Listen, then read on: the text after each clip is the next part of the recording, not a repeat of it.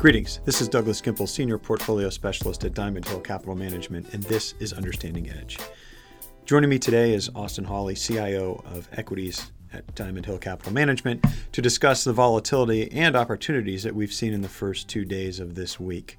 Uh, Austin will provide his insights on what's happened in the market and where we're finding opportunity, as well as some thoughts on the overall impact of the coronavirus from both a global uh, and a domestic standpoint. Thank you and enjoy.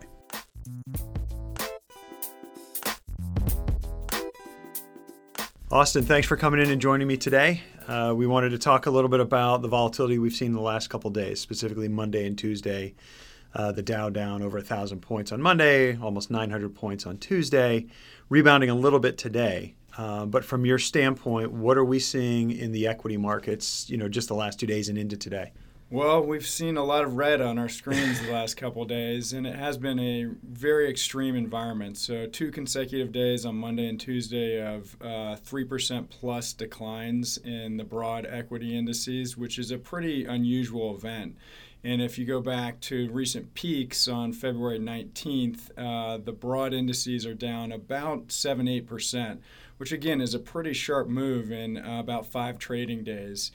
And uh, it's been very broad based. So if you look at small cap, large cap, value growth, everything's sold off. So it's been pretty indiscriminate selling, and uh, people really trying to get their arms around how broad the issues from coronavirus could be uh, for markets across the world, uh, not just the United States.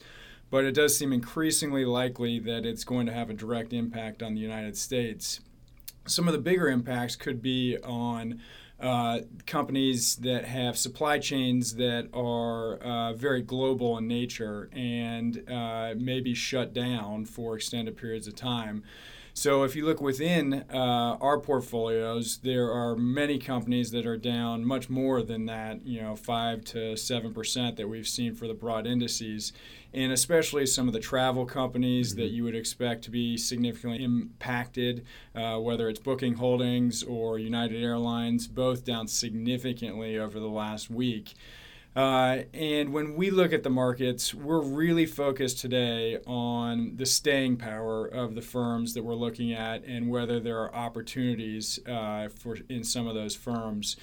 You know, we always take a very long-term perspective mm-hmm. when we're evaluating companies, and so we're willing to ride through some short-term volatility and actually happy to have it if it provides opportunities for us to buy things at wider discounts to our estimates of value.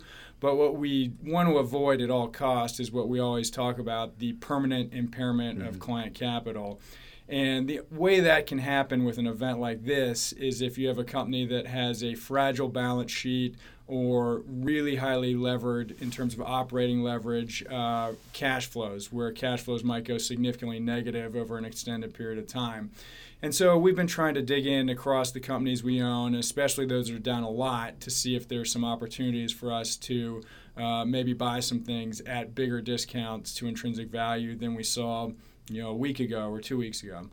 So, are there areas uh, more specific, talking maybe industries, not names, um, that you have found to be even more attractive over the last couple of days? Now, obviously, the the, the opportunity is pretty broad as you were saying, the the, the drawdown has been pretty significant across the board. Uh, but are you been, have you been active in trying to capture some of those opportunities out in the market? Yeah, uh, it depends on you know which. Uh, which parts of the market we're looking at. So definitely in small cap, we've been pretty active over the last couple days, and some of the small cap names have sold off quite a bit more than their large cap peers, even within the same industry. So we've been looking at a number of companies, uh, most of them a little bit more cyclical and sensitive to a potential slowdown, but who've seen their stock prices decline 10, 15, 20% over a period of five days.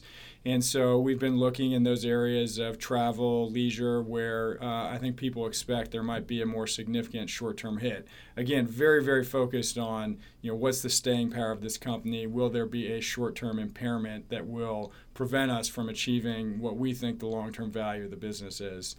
In large cap, uh, it's been a little bit more consistent if you look at kind of the performance of the names that we've been looking at, both names we own, but uh, names that are on our on deck list as well. And so we haven't had as much activity, although we're still looking very closely in a number of areas. And again, very focused on the same thing. And it's a combination of names like airlines, travel related companies uh, that have sold off a lot, but also some uh, you know more defensive names that we've been looking at, and this just gives us a slightly better entry point and maybe a better portfolio overall when we think about uh, you know the diversification of what we own. So let's look a little broader um, and talk about you know what what do you think it was that triggered Monday and Tuesday being the days that they were, you know, we've been dealing with the coronavirus for the last month and a half, and we know that it's in China. It's widespread in China. You know, in your opinion, you know, what do you think it was that is it because it's in Italy, because it's in Korea, because it's in Iran? Now there's that feeling of potential pandemic, and that's what caused the the final shoe to drop to where we saw, you know, the the activity that we saw in the equity markets, the rally that we saw in the treasury market. So do you think it's have we taken that next step and you know where do we go from here? Yeah, I think it's a combination of all those things. I think definitely the perception that uh, this is a when, not if issue for the United States is a big factor. And I think it's the realization that this is the type of event that could push us into a true recession. Right. And I think if you look back over the last you know couple years, maybe even longer than that, maybe the last five years, we've had several instances where the market's clearly jittery mm-hmm. about when that downturn happens. Uh, and so I think this is become a little more clear that this is going to have an impact, and the market has tried to look through all the bumps along the way over the last three to five years. And I, I think this seems a little bit more real when you read the news stories and mm-hmm. see the both the impact on just loss of life, but also you know the total shutdown of some supply chains and suppliers in countries like China uh, it's hard to imagine it's not going to have a meaningful short term impact. And with the possibility that we actually have more of a travel shutdown in the United States, you know, that could be a, a meaningful short term impact. And uh, I think. I think we've been trying for a long time to look through those bumps, and I think again this one seems a little bit more real and like uh, it, it, might finally be here. So, do you think that uh, you know the market, the, the, activity that we saw, that's not pricing in the United States. You know, if the, if it starts to spread in the United States and, and we see, and even if it's you know minimal impact, but it's just there, and you've got the specter of that hanging over everything. Um, do we see another significant or even more significant leg down? So what I'm asking is, you know, this is pricing in kind of global, right? Uh, you know, the Monday and Tuesday event. Um, if we start to see it really ramp up in the United States, are we looking at another significant leg down and to your point pushing us into recession well I would argue we priced in a little bit of this happening in the United States. I mean, I think uh, at the very least, the CDC being hosting a news conference saying this is a when, not if uh, situation, definitely the, led the market to price in some component of a United States outbreak. But uh, I think if you just think about mm-hmm. what the your life might be like if we truly had a pandemic and and uh, a real issue in the United States. It's hard for me to believe that it wouldn't be something close to you know panic for a couple of days right. or weeks or maybe even a month or two, and I suspect uh, it would have a meaningful negative impact on market sentiment and possibly another significant leg down for the equity markets. Uh, and when we, you think about where we're starting in terms of valuations, uh, it's easy to imagine some scenarios where that might mean down 10, 20% for the markets.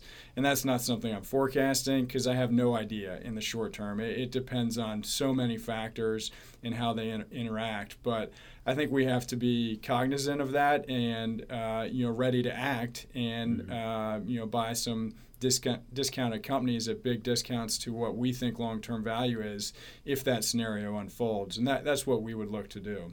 Yeah, I think when we start to see pictures in, in, in well, I'd say newspapers, but on the internet of empty store shelves and you know a run on masks, I think that's when when it just will will lever itself up and we'll really feel that pain. I think so too, but I, I, do think it's already in people's minds. I'm supposed to travel next week, and you know, it's it was the first thing that crossed my mind is, do I really want to travel? Yeah. What if this is on the news? And I think there's a lot of people thinking about those sorts of things right now. Yeah, yeah, I've got some coming up, and and not looking forward to it. Uh, well, Austin, thank you so much for joining me. I know this was kind of quick, um, but I really appreciate your insight, and, and thanks so much. Thank you, Doug. This material is for informational purposes and is prepared by Diamond Hill Capital Management. The opinions expressed are as of the date of publication and are subject to change. These opinions are not intended to be a forecast of future events, a guarantee of future results, or investment advice. Reliance upon this information is at the sole discretion of the listener. Investing involves risk, including the possible loss of principal.